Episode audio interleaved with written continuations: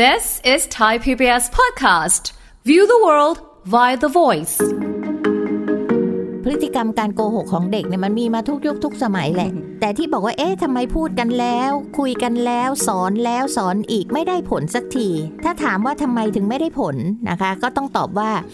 สาเหตุสำคัญของการที่ไม่ได้ผลเนี่ยเพราะตัวคุณพ่อคุณแม่เองเนี่ยไม่เข้าใจในเรื่องของสาเหตุของการโกหกของเด็ก แล้วก็ลักษณะพฤติกรรมของเด็กนะคะแล้วก็ไม่ทราบวิธีที่จะจัดการเมื่อเกิดปัญหาขึ้น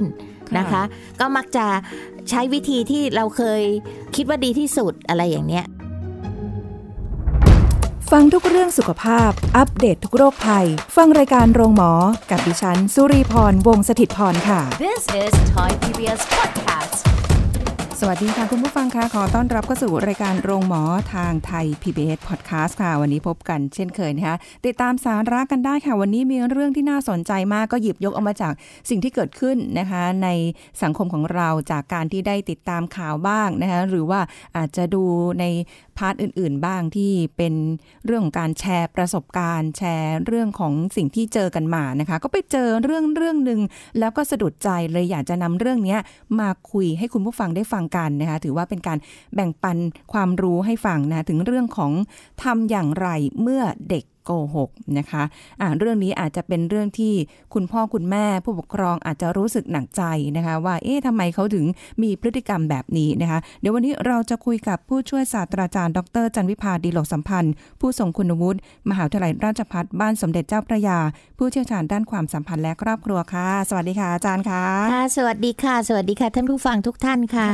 น่าจะเป็นปัญหาในหลาย ๆ บ้านที่เจอ หรือแม้กระทั่งพอมองตัวเองย้อนไปเป็นเด็ก ก็มีบ้างนะบางมุมที่อาจจะมีแบบโกหกเพื่อให้รอดจากการโดนตีหรืออะไรอย่างนี้บ้างนะคะ แต่ก็ไม่ได้โกหกจนกลายเป็นเรื่องของนิสัยค่ะอ่าแต่ประเด็นที่ไปเจอมาเรื่องราวเนี่ยเขาก็มีการแชร์ประสบการณ์ใน Facebook ที่เจอนะคะบอกว่าค่ะลูกเนี่ยคือพยายามที่จะโกหกอยู่ตลอดเวลาเลย อะไรค่ะนิดนึงก็จะโกหก เพราะว่าเขาอาจจะกลัวเรื่องการถูกลงโทษหรืออะไรหรือเปล่า แต่ว่าค่ะในมุมนึงเนี่ย คุณพ่อคุณแม่เขารู้สึกว่าเขาก็ไม่รู้ที่จะ ทำยังไงดีให้ลูกเนี่ย แบบพูดความจริงมากกว่าที่จะไปเลือกที่จะโกหกก่อนอย่างเงี้ยค่ะค่ะนะคะก็เป็นปัญหาสำหรับคุณพ่อคุณแม่ยุคใหม่เยอะ ซึ่งจริง ๆ แล้วเนี่ยพฤติกรรมการโกหกของเด็กเนี่ยมันมีมาทุกยุคทุกสมัยแหละ นะคะ แต่ที่บอกว่าเอ๊ะทำไมพูดกันแล้ว คุยกันแล้วสอนแล้วสอนอีกไม่ได้ผลสักทีนะคะถ้าถามว่าทำไมถึงไม่ได้ผลนะคะ ก็ต้องตอบว่าสาเหตุสำคัญของการที่ไม่ได้ผลเนี่ยเพราะตัวคุณพ่อคุณแม่เองเนี่ยไม่เข้าใจในเรื่องของสาเหตุของการโกหกของเด็ก แล้วก็ลักษณะพฤติกรรมของเด็กนะคะแล้วก็ไม่ทราบวิธีที่จะจัดการเมื่อเกิดปัญหาขึ้นนะคะ ก็มักจะใช้วิธีที่เราเคยเอ่อ คิดว่าดีที่สุดอะไรอย่างเนี้ย แต่ลองมาฟังดูนะคะ ลองมาฟังดูว่าวันนี้ที่เราจะมาคุยกันเนี่ยนะคะ ก่อนอื่นเนี่ยเราต้องมาเข้าใจก่อนว่าทำไมเด็กถึงโกหกนะคะ ผู้ใหญ่หรือคุณพ่อคุณแม่คนเลี้ยงดูเนี่ยต้องเข้าใจในเรื่องของธรรมชาติและพัฒนาการของเด็กโดยปกติก่อนนะคะว่าอยากจะขอแบ่งง่าย ๆ เป็นสองช่วงละกันนะคะ ก็คือเด็กช่วงที่ตั้งแต่เอ่อเริ่มพูดได้สื่อสารได้จนถึงหกขวบ นะคะ ตอนเนี้ยความพัฒนาของเด็กในเรื่องของความคิดเนี่ยมันยังไม่สมบูรณ์นะคะ เหมือนคนโตๆแล้วนะคะ เพราะฉะนั้นเนี่ยบางทีการการแกจะแยกแยะสิ่งที่เป็นจริงกับสิ่งที่ไม่จริงเนี่ยออกจากกันไม่ได้นะคะเช่นบางครั้งเรื่องของการฝันเอามาปน หรือว่าเรื่องของจินตนาการที่เราเคยพูดว่าเด็กชอบมีจินตนาการ เช่นสร้างเพื่อนหลอกๆขึ้นมาหรืออะไรเงี้ยนะคะงยกับใครจนบางคนก็นึกว่าเห็นผีเห็นอะไรอย่างเนี้ยนะคะค่ะเพราะฉะนั้นตรงเนี้ย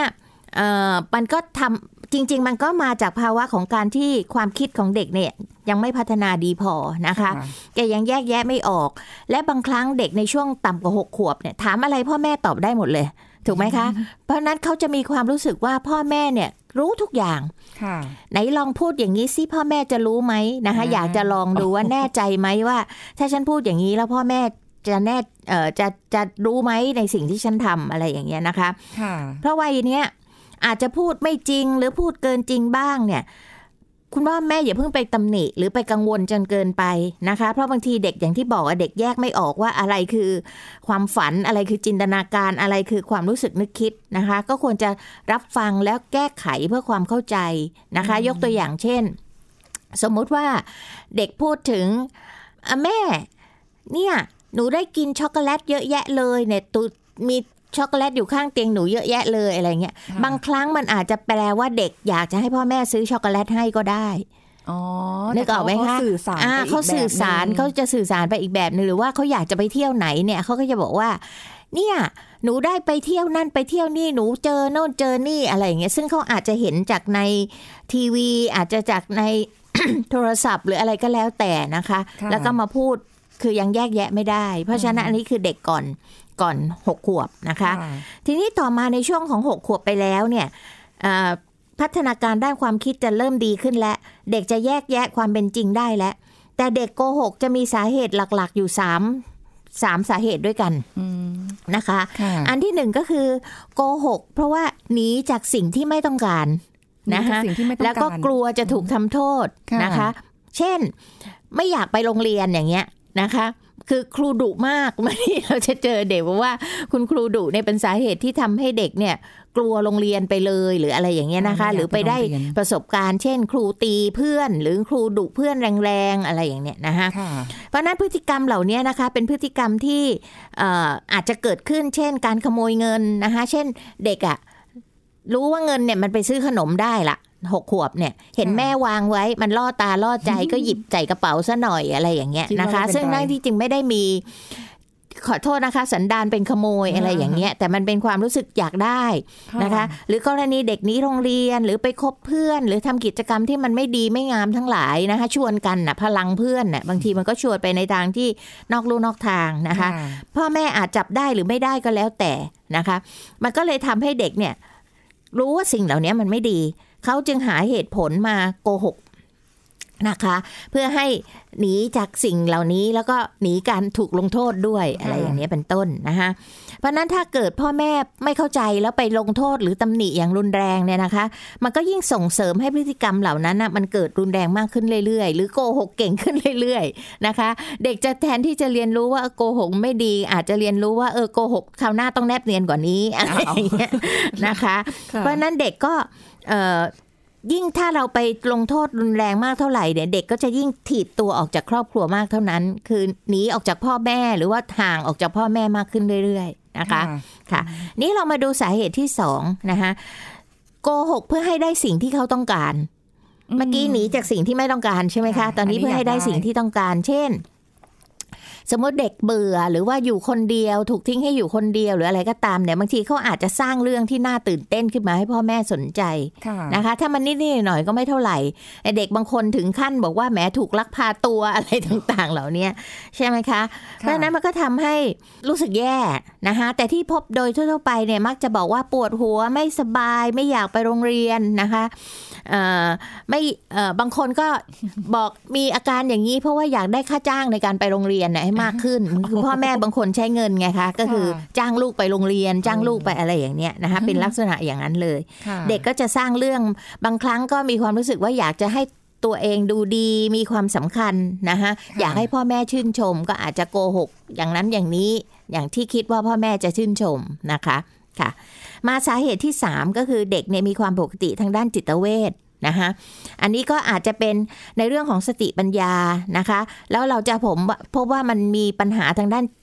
สติปัญญาของเด็กในอีกหลายตัวที่เราค้นพบใหม่ ๆ นะคะเช่น พวกที่มีความบกพร่องในการเรียนรู้เรื่องนั้นเรื่องนี้ เช่น บางคนเรื่องภาษา บางคนเรื่องคณิตศาสตร์ บางคนเรื่องอะไรอย่างเนี้ยนะคะ แต่ที่จะลำบากที่สุดก็คือในเรื่องของการป่วยทางจิตนะคะ ที่เด็กชอบจะ พูดตามความคิดที่เกิดขึ้นในโลกจินตนาการของเขา หรือในโลกส่วนตัวของเขาเนี่ยค่ะนะคะซึ่งอันนี้มันก็อาจจะบางส่วนมาจากสาเหตุของการที่สติปัญญาบกพร่องอย่างที่บอกอะค่ะ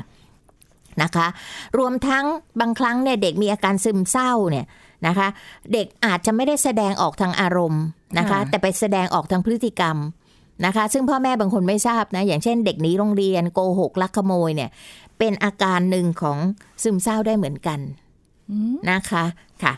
มันมันจะเกี่ยวโยงกันค่ะ อันนี้ถ้ามาอธิบายคงต้องใช้เวลาเป็นวันนะคะ เพราะฉะนั้นตรงนี้เนี่ยให้พอเข้าใจก่อนละกันว่าพื้นฐานมันเป็นอย่างอาจนี้จะเป็นไปได้ค่ะใช่ค่ะนนี้นะคะทีนี้ถ้าเรามาดูแนววิธีการป้องกันหรือแก้ไขกันนะคะเอ่อโดยเอ่อสรุปเนี่ยเอ่อคัดมาให้และ 6 ประเด็นด้วยกันนะคะ ที่คุณพ่อคุณแม่น่าจะทำได้ นะคะค่ะก็คืออันแรกค่ะ เริ่มต้นด้วยการสร้างความสัมพันธ์ที่ดีกับลูกอยู่เสมอ ตั้งแต่เล็กเลยนะคะ นั่นก็คือว่าถ้าเด็กเนี่ยมีความมั่นใจในความรักของพ่อแม่ และความหวังดีของพ่อแม่นะคะ เด็กก็จะมีความรู้สึกว่าเวลาที่เขาทำผิดหรือทำไม่ดีลงไปเนี่ยเขาจะกล้าปรึกษาพ่อแม่หรือกล้าจะพูดความจริง ค่ะนึกออกไหมคะกล้าที่จะพูดความจริง เช่นเขาทำอะไรแตกเนี้ย นะคะ ถ้าพ่อให้แม่เห็นแล้วปี๊ดขึ้นมาก่อนเลยอะไรอย่างเงี้ยมันก็ยิ่งทำให้เด็กไม่กล้าพูด แต่ถ้าเสียงแตกเป้งอะไรเงี้ยนะคะ แล้วพ่อแม่ไม่ได้ดุหรือว่าเขาตะคอกเขาแรงๆเนี่ยแค่บอกอ้าลูก แก้วแตกลูกระวังลูกมันจะตำอ่ามาแม่จะสอนนะ หนูต้องทำอย่างนี้อย่างนี้นะ มันแตกก็ต้องเก็บมันต้องระวังมันบาดนะลูกอะไรอย่างเนี้ย แต่คราวหน้าหนูก็ต้องระวังอีกนะ อะไรอย่างเงี้ยนะคะโอ้โหแต่เพราะฉะนั้น ตรงเนี้ยมันก็เลยทำให้ให้เด็กเนี่ยเกิดความไว้วางใจ พ่อแม่ว่าเออไม่เป็นไรนี่ พ่อแม่ไม่ได้ดุอย่างที่ฉันคิด เพราะฉะนั้นฉันก็จะกล้าพูดทุกครั้งที่ทำอะไรแตก ไม่ใช่โทษหมาโทษแมวโทษนั้นโทษนี่นะคะไม่แต่ว่าส่วนใหญ่สถานการณ์ที่น่าจะหลาย ๆ บ้านเป็นก็คือค่ะอาจจะด้วยคุณพ่อคุณแม่ไม่ได้มีเวลาเยอะขนาดนั้นใช่พอเห็นแล้วก็ค่ะอาจจะรู้สึกแบบว่าเออมันปรี๊ดขึ้นมา มันรู้สึกมันมันค่ะทำไมถึงเพราะฉะนั้นทำอย่างนี้ เพราะนั้นเนี่ยก็คือข้อที่เราต้องให้คุณพ่อคุณแม่ ฝึกไงคะ ฝึกแล้วก็ทำใจไว้นะคะอ่าเพราะว่าบางทีเนี่ยเข้าใจค่ะภาวะเศรษฐกิจเอ่ยปัญหารอบด้านที่มันเข้ามาเนี่ยมันก็ทำให้บีบคั้นอารมณ์ของคุณพ่อคุณแม่ แต่ต้องคำนึงว่าบทบาทหน้าที่ของการเป็นพ่อแม่ มันก็ทำให้เราต้องอดทน ต้องฝึกฝนตนเองด้วยนะคะ มันเคยมีอีกมุมหนึ่งค่ะอาจารย์คะที่เป็นลักษณะแบบว่าก็ดุลูกไปละค่ะนะคะก็ลูกยังอายุไม่มากหรอกค่ะแต่ว่าความเป็นพ่อเป็นแม่เราก็จะรู้สึกว่าเออมัน สิ่งที่เราทำอาจจะถูกอยู่เสมอหรือค่ะประมาณนี้ใช่ใช่ไหมคะค่ะพอดุไปแล้วเนี่ย พอไปสักระยะเวลาหนึ่งก็จะเริ่มรู้สึกว่า เออเขาก็ยังเด็กเนาะอืมยังไม่ประสีประสาก็ยังค่ะไม่ได้จะเข้าใจหรือเรียนรู้ค่ะอะไร แต่ว่าเราเนี่ยดุเขาไปเรียบร้อยแล้ว ค่ะอืมก็ต้องมาประสานนะคะแต่ไม่ใช่ตบหัวแล้วรูปหลังแบบนั้นนะคะ คือหมายความว่าอาจจะเปี้ยงดุไปแล้วอะไรเงี้ยแต่ว่าอามาลูกมามามาเดี๋ยวมาแม่สอนให้ว่าทำยังไงหรือว่าอาลูกอยู่ห่างๆก่อน เพราะว่าหนูยังเล็กอยู่หนูยังทำไม่ได้ เดี๋ยวแม่ทำให้อะไรอย่างเงี้ยนะคะ ก็อาจจะพูดได้อะไรได้อย่างเงี้ยค่ะนะคะค่ะค่ะ ประเด็นที่สองหรือแนวทางที่สองก็คือว่า ไม่ควรโมโหนะคะหรือตำหนิในตัวตนของลูกคำว่าตัวตนก็คือหมายความว่าพานนะคะพานเอาเรื่องนั้นเรื่องนี้มาเกี่ยวข้องกับลูก เช่นออะไรดีอะคือเวลาเกิดปัญหาขึ้นเนี่ยให้คุณพ่อแม่เนี่ยจัดการเฉพาะพฤติกรรมที่ผิดในตอนนั้นเท่านั้นนะคะ แล้วก็พูดคุยโดยการใช้เหตุผลนะคะ เพื่อให้ลูก กล้าที่จะยอมรับความจริงนะคะ แล้วก็เป็นการที่จะเปิดทางที่ว่าจะแนะนำเขายังไงต่อไป แต่ไม่ใช่ว่าเอออ้อแล้วก็ถ้าลูกเนี่ยพูดความจริงเนี่ยนะคะ คุณพ่อแม่ก็ควรที่จะชื่นชมที่ลูกกล้าสารภาพผิดนะคะ อย่างเช่นเสียงเป้งไป แล้วก็ก็บอก หนูทำเองหรืออะไรอย่างเงี้ยนะคะ เราก็อาจจะบอกว่า โอ้ดีมากเลยลูกที่ยุกลูกแม่ดีมากเลยนะ ที่ทำแล้วบอกอะไรอย่างเงี้ยนะคะค่ะใช้ภาษาง่าย ๆนะคะ แล้วก็แนะนำเขาว่าควรทำยังไง เช่นที่บอกว่าแก้วแตกเนี่ยเขาควรจะทำยังไงนะคะค่ะเพราะว่าถ้าการตำตำหนิหรือตราหน้า เช่น ไปย้ำนะคะโกหกอีกแล้วสิเลิกโกหกได้แล้ว นะคะ แล้วก็บอกความจริงมาเดี๋ยวนี้นะอะไรอย่างเงี้ยนะคะ หรือไปว่าเขาในเรื่องอื่นนะคะ ที่มันเป็นตัวตนของเขาเช่นเขาอาจจะเป็นเด็กช้า อาจจะเป็นเด็กตัวดำไม่น่ารักอะไรเงี้ยแล้วก็ไปว่าเขาในเรื่องต่างๆ เหล่านี้ด้วยนึกออกไหมฮะอ๋อพ่วงอ่าจากการที่เขาแบบอะทำผิดแล้วยังมาเรื่องอ่าอื่นไปใช่อาจจะไม่ค่ะพอมันใจมันเหมือนกับว่าเป็นการตำหนิที่ตัวตนของเขาค่ะทั้งหมดน่าจะตำหนิในเรื่องของเออเราพูดกันเฉพาะพฤติกรรม ที่เขาทำผิดตอนนี้ ไม่ใช่ลากโยงไปอย่างนี้นะสิมันถึงได้อย่างเงี้ยเรียนไม่เก่งเรียนก็ยังไม่เก่งแล้วยังจะซุ่มซ่ามอะไรอย่างเงี้ยนะคะ ว่าไปโน่นอะไรเงี้ยมันก็ยิ่งทำให้เด็กรู้สึกแย่ลงไปอีกนะคะ เพราะฉะนั้นแนวทางที่สองเนี่ยก็เหมือนกับที่คุณสุริพรถามในตอนแรกว่าถ้าเราเผลอ เผลอโมโหไปแล้วเนี่ย เพราะฉะนั้นต้องท่องไว้ค่ะว่าเราควรจะต้องใจเย็นนะคะ แล้วก็มองเห็นความผิดพลาดนั้นเป็นเรื่องธรรมดาที่แก้ไขได้นะคะให้ถามตัวเองเลยว่าเราเนี่ยเคยทำอะไรแตกไหมในชีวิตนี่เราก็ทำใช่ไหมคะ แม้แต่ตอนเนี้ยอายุเยอะๆแล้วเราก็ยังทำอยู่นะคะใช่ของมันผิดพลาดกันได้อะไรกันได้ แล้วของทุกอย่างมันก็สูญสลายได้ในโลก มันไม่มีอะไรอยู่ยั้งเป็นพันพันหมื่นหมื่นๆปีหรอกค่ะถูกไหมคะ แต่ให้มองในมุมบวกว่า สิ่งเหล่านี้มันเป็นประสบการณ์ที่ทำให้ลูกหลานเราเก่งขึ้นนะคะ อย่างนี้เป็นต้นอือหือจันวิพายังจำได้เลยวันแรก คือหลานคู่เล็กเนี่ยสองคนเล็กสุดเนี่ยนะคะ ในในหลานทั้งมวลเนี่ยเอ่อวันที่จันวิภาเผลอทำแก้วแตกแตกเองที่บ้านเนี่ยนะคะค่ะแล้วเขาสองคนพี่น้องซึ่งตอนนั้นอยู่แค่ปฐมอะ เขาลุกขึ้นกุลีกุจอไปหยิบผ้าหยิบไม้กวาดมาโดยที่ไม่ต้องให้ป้าเนี่ยขยับตัวเลยเนี่ย มันรู้สึกปลื้มใจมากเลยนะ ซึ่งตอนนั้นเขาก็ยังเล็ก ๆ อยู่นะคะอืมไม่ใช่แต่รู้ไม่ใช่หน้าเด็กที่ปฐมโตโตๆปฐมหนึ่งปฐมสองอะไรอย่างนั้นเท่านั้นเองอะค่ะเขาก็ยังทำได้ในสิ่งที่เราเคยสอนเขาตอนที่เขาเป็นเด็กแล้วเขาทำอะไรแตกอย่างเงี้ยค่ะค่ะ รู้สึกปลื้มมากเลยนะคะเพราะฉะนั้นถ้าอะไรมันจะแตกแต่ลูกเราโตขึ้นเรียนรู้อะไรได้มากขึ้นก็เอาเถอะค่ะนะคะ ประเด็นที่3นะคะหรือแนวทางที่ 3 ก็คือต้องมีความไว้วางใจนะคะควรมีความไว้วางใจไม่ใช่จับผิดหรือระแวงลูกมากเกินไปนะคะ โดยเฉพาะเด็กที่เริ่มโตและยิ่งเป็นวัยรุ่นนะคะ เพราะจะทำให้ลูกรู้สึกเหมือนกับเป็นนักโทษ เช่น สมมุติว่าถ้าลูกกลับดึกมา เราก็ถามลูก ลูกทำไมกลับดึกจังไปไหนเนี่ย หนูไปกับเพื่อนอะไรเงี้ยค่ะอะเราก็รับฟังไว้ระดับหนึ่งเพราะมันก็ดึกแล้วอะไรแล้วค่ะแล้วในความเป็นจริงอะเราเป็นห่วงว่าเขาจะหิวไหมจะอะไรไหมนะคะ ไม่ใช่ไปกับเพื่อนเพื่อนคนไหนไปทำอะไร อะไรเงี้ยแล้วก็ย้ำด้วยคำว่าจริงเหรออะไรอย่างเงี้ยนะคะ มันก็ยิ่งทำให้รู้สึกว่าเด็กเนี่ยมีความรู้สึกว่าพ่อแม่ไม่ไว้ใจ เพราะฉะนั้นบางทีบางทีเขาอยากจะบอกความจริงเนี่ยโกหกดีกว่านึกออกไหมคะ เรื่องมันจะได้จบจบ ไม่ต้องถาม ไม่ต้องถามซ้ำะรไม่ต้องเยะซักมากอะไรอย่างเงี้ยซึ่งบางทีมันก็มีประเด็นของเด็กที่เขามีอะไรบางอย่างในเรื่องของศักดิ์ศรีของวัยรุ่นของอะไรเขาเนี่ยนะคะ หลายอย่าง เพราะฉะนั้นเนี่ยพ่อแม่ควรจะไม่ต้องซักถามมากในบางกรณีนะคะ ให้เกิดความเชื่อใจว่าเขาพูดอะไรมา เราก็เชื่อไว้ก่อน หรือว่าอะไรไว้ก่อนนะคะ เพื่อหลบหลีกไม่ให้เอ่อเพราะการที่เด็กต้องการหลบหลีกจากการซักของเราเนี่ย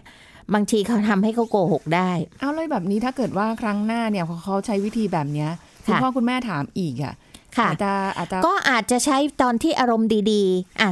อย่างนี้ค่ะคุณสุริพรสมมุติว่าเด็กกลับมาแล้วมันมีบุคคลอื่นอยู่ด้วยค่ะนึกออกไหมฮะแล้วเราไปซักต่อหน้าบุคคลอื่น ซึ่งเด็กยังไม่อยากพูดอ่าอะพ่อแม่ต้องเข้าใจสถานการณ์ตรงนี้ด้วย ดูสิ่งแวดล้อมอ่าดูยสิ่งแวดล้อมใช่ไหดูอะไรด้วย มันทำให้เขาเนี่ย บางทีเขาต้องโกหกอะ เพราะเขาไม่อยากให้บุคคลที่สามที่ยืนอยู่ด้วยเนี่ยรับรู้ค่ะแต่พอเราอยู่กันเรามองตากันเนี่ยบางทีพ่อแม่ลูกเรารู้แล้วว่ามีอะไรค่ะพอเขาขึ้นห้องแล้วอะไรแล้วไปอาบน้ำเปลี่ยนเสื้อกินข้าวดีๆ แล้วเอามาพูดกันดีๆก็ได้ค่ะนะคะอะไรอย่างเงี้ยค่ะมันต้องจังหวะเวลาไม่ใช่เปรี้ยงเปรี้ยงเปรี้ยงเปรี้ยงไปเลยกลัวนะคะแต่ว่าพอใช้วิธีนี้เอ้ย ใช้วิธีนี้ได้ผลไว้ยพ่อกับแม่ไม่ถามเยอะ ฉันก็จะอย่างเงี้ยตลอดานะคะเด็กก็จะเกิดการเรียนรู้ถูกไหมคะ เพราะฉะนั้นค่ะมันไม่มี วิธีการเนี่ยมันไม่มีอะไรที่เป๊ะเป๊ะหนึ่งสองสามสี่ใช่ไหมคะคุณสุริพรเพราะเด็กแต่ละคนก็ต่างกัน ครอบครัวแต่ละครอบครัวก็แตกต่างกันค่ะอะไรอย่างเนี้ยค่ะนะคะ เพราะฉะนั้นเนี่ยพอเด็กเชื่อใจเอาหลักก็คือบอกว่า ในประเด็นที่ 3 ในการสร้างความเชื่อใจเนี่ยพอเด็กเชื่อใจเนี่ยเด็กก็จะเล่าความจริงให้เราฟังได้ เพราะรู้ว่าพ่อแม่รับได้นะคะเพราะนั้นประโยคที่เป็นประโยคจันวิภาขอใช้คำว่าคีย์เวิร์ดเลยนะค่ะที่ทำให้ทำให้ มันคลี่คลายอะไรต่างๆ เนี่ย คือประโยคที่พ่อแม่ควรจะพูดก็คือ มีปัญหาอะไรปรึกษากับพ่อแม่ได้นะลูก แล้วก็แล้วเรามาช่วยกันอืมนึกออกไหมคะแล้วเรามาช่วยกันแก้ไข แต่อย่าหวังว่าพูดปั๊บเด็กจะเล่าปุ๊บนะคะเขาอาจจะไปหยุดคิดสักนิดนึงหรือว่าอะไรอย่างเนี้ยนะคะค่ะแต่ว่าให้ให้ย้ำว่าประโยคนี้ไม่ใช่แค่คำพูดที่ออกมาจากปากคุณพ่อคุณแม่ แต่คุณพ่อแม่ต้องมีพฤติกรรมที่ให้เห็นว่าประโยคเนี้ยมันเป็นความจริง โอ้โห ไม่ใช่ว่าแค่พูดเฉยๆ ใช่ค่ะ เพราะถ้าพูดเฉยหลายๆๆใช่อย่าง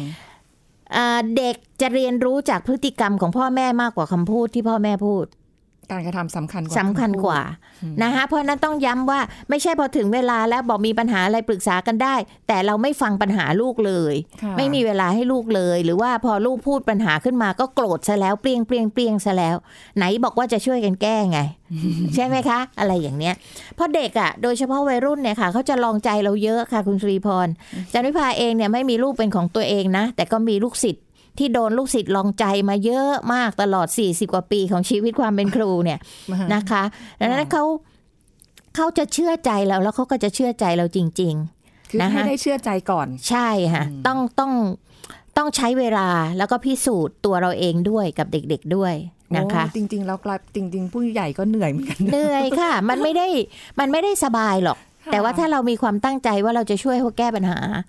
นะคะแล้ววันที่จันวิภาภาคภูมิใจก็เห็นลูกศิษย์ที่มีปัญหาทั้งหลายเนี่ยมันเรียนจบมันสร้างครอบครัวเขาอะไรต่างเนี้ย มันก็ทำให้เรามีความสุขมากเลย แล้วคิดดูซิว่าพ่อแม่ซึ่งลูกของตัวเองแท้ๆเนี่ยมันจะมีความสุขขนาดไหน ใช่ไหมคะค่ะอะแนวทางต่อไปนะคะก็คือหลีกเลี่ยงการลงโทษที่รุนแรงเมื่อลูกทำผิดหรือจับโกหกได้นะคะก็คือว่า เพราะว่าการลงโทษเนี่ยนะคะมันมันเป็นการแก้ไขปัญหาที่ปลายเหตุนะคะ แต่เราควรจะพูดจาเพื่อทำความเข้าใจด้วยเหตุผลบางประการนะคะ ซึ่งบวกกับพ่อแม่เนี่ยนะคะต้องมีอารมณ์ที่สงบ แล้วก็รับฟังลูกอย่างจริงใจนะคะ ไม่ใช่บอกพูดมาพอพูดมาก็รับไม่ได้อะไรอย่างเงี้ยต้องต้องท่องหยิกตัวเองเอาไว้เรื่อยๆเลยอยู่กับวัยรุ่นเนี่ยต้องระวังเยอะๆค่ะ อันนี้จริงไหมพูดมาเสร็จปุ๊บ ปรี๊ดเลยเอค่ะอนะคะเจอเยอะเพราะฉะนั้นไม่ว่าจะเป็นท่าทางสีหน้าน้ำเสียงของพ่อแม่ในการรับฟังเนี่ยสำคัญมากนะคะค่ะเพราะวัยรุ่นเยอะมากเลยที่บอกอาจารย์นิพาบอกว่าสิ่งที่ต้องการเนี่ยคืออยากให้พ่อแม่ฟังเขาบ้าง ไม่ใช่เอาแต่สอนสอนสอนสอนสอนสอนสอน หรือบอกว่าอะไรผิดอะไรถูกนะคะเขาว่าคนเป็นครูก็เหมือนกันค่ะคุณสุริพร คนเป็นครูเนี่ยเห็นหน้าปั๊บสอนก่อนเลย ยังไม่ฟังเลยว่าเด็กเขาทำเพื่ออะไรเขามีเหตุผลอะไรค่ะนะคะ เพราะฉะนั้นเนี่ยเอ่อ ถ้าเราไม่ปรับตรงนี้ให้ดีนะคะ เด็กก็จะยิ่งออกจากเราไปเรื่อยๆเรื่อยๆเรื่อยๆค่ะอืมนะคะแต่บงเขาจะทียิ่งออกห่างจากเราไปเรื่อย ๆ เลยแต่นะบางคะทีหาแต่เหตุผลมาเยอะๆมากๆบางทีเด็กก็ไม่ได้รับเนาะใช่ค่ะเขาจะมีกลไกปกป้องตัวเองไงคะค่ะค่ะนะคะ ประเด็นที่5ค่ะค่ะนะคะ ก็เป็นแบบอย่างที่ดีตรงนี้สำคัญมากนะคะถ้าคุณไม่อยากให้ลูกโกหกก็อย่าโกหกให้ลูกเห็นนะคะ บางทีเนี่ยอย่างเช่นสมมติว่ารับโทรศัพท์ ลูกเล็ก ๆ อยู่อย่างเงี้ยนะค่ะพอลูกรับโทรศัพท์ นี่ถ้าเป็นที่นี่โทรมาบอกพ่อไม่อยู่นะ อะไรอย่างเงี้ยอ้าวแล้วทำไมพ่ออยู่นี่นาอะไรอย่างเงี้ยนะคะพ่อบอกเพราะฉะนั้นว่ไม่ตรงเนี้ยพ่อบอกเออบางครั้งจำเป็นจริงค่ะในเรื่องของการโกหกเพื่อมารยาทแต่เราต้องหาโอกาสอธิบายให้เด็กฟังเมื่อมีเวลาค่ะนะคะยกตัวอย่างเช่น สมมติว่าเอ่อเราเราไม่ไปกับอันเนี้ยนะคะเราก็อาจจะบอกเด็กว่า ลูกพ่อรู้นะว่ามันไม่ดีนะ ที่พ่อโกหกคุณป้าเขาว่า พ่อไม่ว่างไปกับคุณป้าน่ะ เพราะว่าเพื่อไม่ให้ถ้าคุณป้ารู้ว่าพ่อเลือกที่จะไปเที่ยวกับลูก แทนไปธุระให้คุณป้า คุณป้าก็ต้องเสียใจใช่ไหมลูก นะ พ่อก็ไม่อยากให้คุณป้าเสียใจ พ่อก็จำเป็นต้องโกหก แต่ว่าโกหกเพื่อความหวังดีต่อคุณป้าในความรู้สึกของคุณป้าค่ะแต่มันก็ไม่ดีนักหรอกนะลูก แต่ว่าพ่อจำเป็นอะไรอย่างเงี้ยก็อธิบายให้ลูกฟังนะคะค่ะแต่ว่าไม่ไม่ใช่ว่าทำให้เห็นแล้วไม่อธิบาย นึกออกไหมฮะโอ้ยแบบหลายคนก็น่าจะบอกว่าโอ้ยทำไมต้องมานั่งอธิบายด้วย อ่า ไม่งั้นเด็กก็จะตีความเอาเอง แล้วก็ค่ะคิดว่าการโกหกเนี่ยเป็นเรื่องธรรมดา มันเป็นไปได้ไหมคะว่าคำอธิบายก็คือคำโกหกอีกเหมือนกัน มันก็อาจจะเป็นไปได้ค่ะ แต่ว่าเอออย่าไปดูถูกภูมิปัญญาเด็กนะคะเขาก็อาจเขาก็เด็กเขามีรู้ได้ความคิดพอที่จะเข้าใจอะไรอย่างเนี้ยค่ะค่ะนะคะ เพราะฉะนั้นก็เคยมีปัญหาที่บ้านตัวอย่างที่บ้านเหมือนกันแหละนะคะ ที่ที่เราต้องอธิบายให้ให้หลานฟังเนี่ยว่าทำไมพ่อแม่ต้องโกหกอะไรอย่างเนี้ยนะคะ เพื่อความเข้าใจอะมาประเด็นสุดท้ายนะคะ ก็คือแนวทางที่ 6 ให้พยายามสังเกตค่ะนะคะว่าลูกเนี่ยมีอาการผิดปกติทางจิตใด ๆ หรือเปล่า อย่างที่บอกอะนะคะ ว่าการโกหกเนี่ยมันก็มีผลในเรื่องของซึมเศร้าโรคทางจิตเวชบางโรคนะคะค่ะเอ่อเช่นในเรื่องของภูมิปัญญาบกพร่อง หรือเรื่องโรคซึมเศร้าอะไรพวกเนี้ยนะคะเอ่อหรือสติปัญญาบกพร่อง เอ่อเด็กอาจจะมีปัญหาเรื่องภาษา เช่นเด็กที่มีปัญหาทางภาษาการคำนวณ การจำอะไรอย่างเนี้ยนะคะค่ะเพราะฉะนั้นเด็กอาจจะโกหกโดยไม่ตั้งใจนะคะหรือโกหกเพราะป่วยก็ได้ ซึ่งถ้าเราสังเกตตรงเนี้ยนะคะ ที่จะช่วยได้ก็คือต้องไปพบจิตแพทย์นะคะ การไปพบจิตแพทย์เนี่ยเขาจะช่วยวินิจฉัยโรคและให้การรักษาอย่างเหมาะสม ไม่ได้แปลว่าโรคเราลูกเราเป็นบ้านะคะค่ะต้องเข้าใจตรงนี้ก่อน คนมักจะตีความผิดๆ นะคะ เพราะฉะนั้นเนี่ยมันก็จะช่วยให้ลูกเราเนี่ยดีขึ้นหรือมีพฤติกรรมที่ดีขึ้น อะไรก็ตามที่เราตรวจพบตั้งแต่ต้นแรกเริ่มเนี่ยมันดีทั้งนั้นแหละค่ะ มันจะมีเวลาในการดูแลนะคะ เพราะฉะนั้นเอ่อสรุปใจความสำคัญก็คือว่า คุณพ่อคุณแม่เนี่ยควรจะต้องรับฟังลูกอย่างใจเย็นนะคะอย่าตีโพยตีพายในปัญหาที่เกิดขึ้นในขณะนั้นก่อนนะคะเอ่อ ให้ลูกมีความรู้สึกว่าอบอุ่นนะคะ แล้วก็สบายใจเชื่อใจนะคะ มองว่าพ่อแม่เนี่ยเป็นคนสำคัญที่จะอยู่เคียงข้าง แล้วคอยช่วยเหลือเขาได้เสมอ เขาก็จะกล้าเปิดเผยความจริง โดยไม่ลำบากใจอะไรค่ะนะคะอืมคือแล้วถ้าเกิดว่าอย่างในมุมที่บางคนทำบ่อยๆบ่อย ๆ จนกลายเป็นความเคยชินของเขานะคะ คุณพ่อคุณแม่ควรจะ พาไปแนวทางไหนดี อาจจะไปปรึกษาคุณหมออาจจะปรึกษาค่ะ อาจจะไม่ต้องถึงกับจิตแพทย์ก็ได้ อาจจะเป็นนักจิตวิทยา หรือเจ้าหน้าที่แนะแนวอะไรอย่างเนี้ยเขาก็พอจะให้คำแนะนำได้นะคะ แล้วเดี๋ยวเดี๋ยวเดี๋ยวเนี้ยมันมีทางทางอเลือนไลน์อะค่ะ เยอะแยะเลยที่คุณพ่อแม่จะหาความช่วยเหลือได้จากค่ะคนอื่นๆนะคะ ซึ่งพวกเนี้ยมันต้องใช้เวลา เพราะว่าการโกหกบางอย่างนำมาซึ่งความสูญเสียใช่ค่ะได้นะคะใช่ในอนาค่ะคตเพราะฉะนั้นต้องสังเกตกันหน่อยยิ่ค่ะงเด็กๆแต่วัยถ้ามันหนักหนาสาหัสถึงขั้นจะต้องให้แพทย์ช่วยเหลือนะคะ ก็ไปเถอะค่ะนะคะนะคะค่ะอันนี้ก็อย่างน้อยที่สุดแล้วเราก็ได้หาวิธีทางแก้ไขนะคะอันนี้ก็เป็นแนวทางดีๆ ที่มาฝากคุณผู้ฟังการสำหรับปัญหาเรื่องนี้ที่เกิดขึ้นก็คงจะได้เข้าใจกันมากขึ้นนะคะ วันนี้ขอบคุณอาจารย์จันวิภาค่ะค่ะสวัสยินดีค่ะ สวัสดีค่ะ เอาละค่ะ คุณผู้ฟังคะหมดเวลาแล้วนะคะ พบกันใหม่ครั้งหน้ากับรายการโรงหมอทางไทย PBS Podcast ค่ะ วันนี้ลาไปก่อนนะคะ ขอบคุณที่ติดตามรับฟังสวัสดีค่ะ This is Thai PBS Podcast. สัตว์ชนิดหนึ่งที่เป็นปัญหาใหญ่ของชุมชนเมืองคือหนู สัตว์ที่เป็นพาหะนำโรคมาสู่มนุษย์ ศาสตราจารย์นายสัตวแพทย์ดร สถาพรจิตตปาลพงศ์จากมหาวิทยาลัยเกษตรศาสตร์มาบอกให้รู้ครับคือความจริงเนี่ยบริเวณไหนที่มีหนูนะฮะให้สังเกตได้ว่ามันมักจะมีอาหาร นะฮะซึ่งเอ่อในในประเทศไทยเนี่ยจะประเภทกินไม่ค่อยเป็นที่นะครับเพราะฉะนั้นอาหารหนูจะเกลื่อนไปหมดนะครับเพราะฉะนั้นก็จะเป็นแหล่งที่มาว่าถ้าอาหารอยู่ที่ไหนหนูก็จะตามมาอยู่นะครับเพราะในทุกบ้านนะครับที่มีการจัดการเกี่ยวกับเรื่องอาหาร ทั้งอาหารคนทั้งอาหารสัตว์เนี่ยถ้าไม่เป็นระเบียบเรียบร้อยเนี่ยค่ะมันก็จะเป็นตัวดึงเอาหนูพวกนี้เข้ามาอยู่ในบ้านเรา นะครับค่ะซึ่งอันนี้เราก็มักจะพบเป็นประจำเกือบทุกบ้านนะฮะส่วนใหญ่มักจะต้องมี ถ้าเราสังเกตดีๆ อาจจะมีหนูที่วิ่งอยู่ตามฝ้าอ่าอ่าใช่กับหนูที่วิ่งอยู่ตามพื้นนะครับค่ะมันจะมีความแตกต่างกันเพราะว่าหนูเนี่ยมันมันมีลักษณะของ h a บิ t ต t หรือสภาพแวดล้อมที่มันต้องการเนี่ยแตกต่างกันนะครับค่ะแต่ที่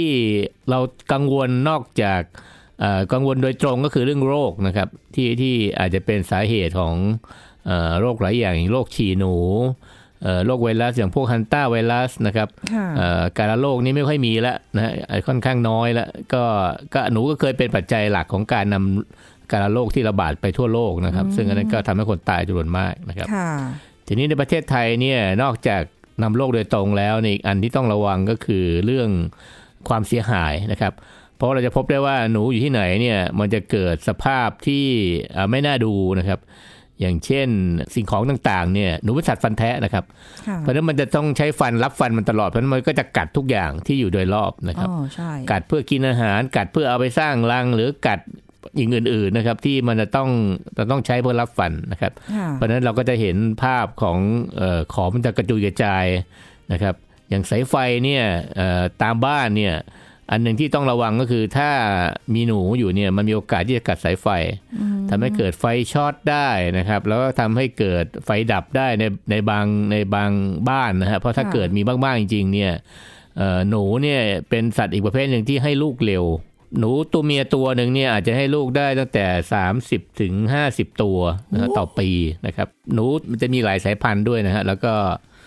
มีขนาดที่แตกต่างกันนะครับ ที่เราเห็นตัวใหญ่ๆเนี่ยอาจจะเป็นพวกพันธุ์เขาเรียก norvegicus หรือพวกหนูนอร์เวย์พวกนั้นนะฮะตัวนั้นเนี่ยเกือบใหญ่สุดได้เกือบครึ่งโลเหมือนกัน มันยังมีเขาเรียกเอ่อหนูท้องขาวที่เป็นตระกูล Rattus rattus นะครับหนูนอร์เวย์นี่คือ Rattus norvegicus นะครับอ่าหนูท้องขาวเนี่ยจะเป็นหนู Rattus rattus ซึ่งเรามีเป็นประจำอยู่แล้วนะครับ ซึ่งค่ะขนาดมันก็จะเล็กลงกว่านิดหน่อยนะครับถ้าตรงนั้นมันเกือบครึ่งโลอันนี้อาจจะสัก สามขีดหรือไม่เกินสี่ขีดค่ะแต่ว่าไซส์ก็ใกล้ ๆกันนะครับอ่าบางทีก็ขึ้นอยู่กับอาหารสภาพแวดล้อมเหมือนกันค่ะไซส์อาจจะเหมือนเหมือนๆกันเลยก็ได้นะครับเพราะเป็นตระกูลเดียวกันนะครับ แล้วก็เป็นปัญหาต่อคนที่อยู่โดยรอบและสภาพแวดล้อมครับ This is Thai PBS Podcast. ติดตามรายการทางเว็บไซต์และแอปพลิเคชันของไทย PBS Podcast Spotify SoundCloud Google Podcast Apple Podcast และ YouTube Channel Thai PBS Podcast Thai PBS podcast. View the world via the voice.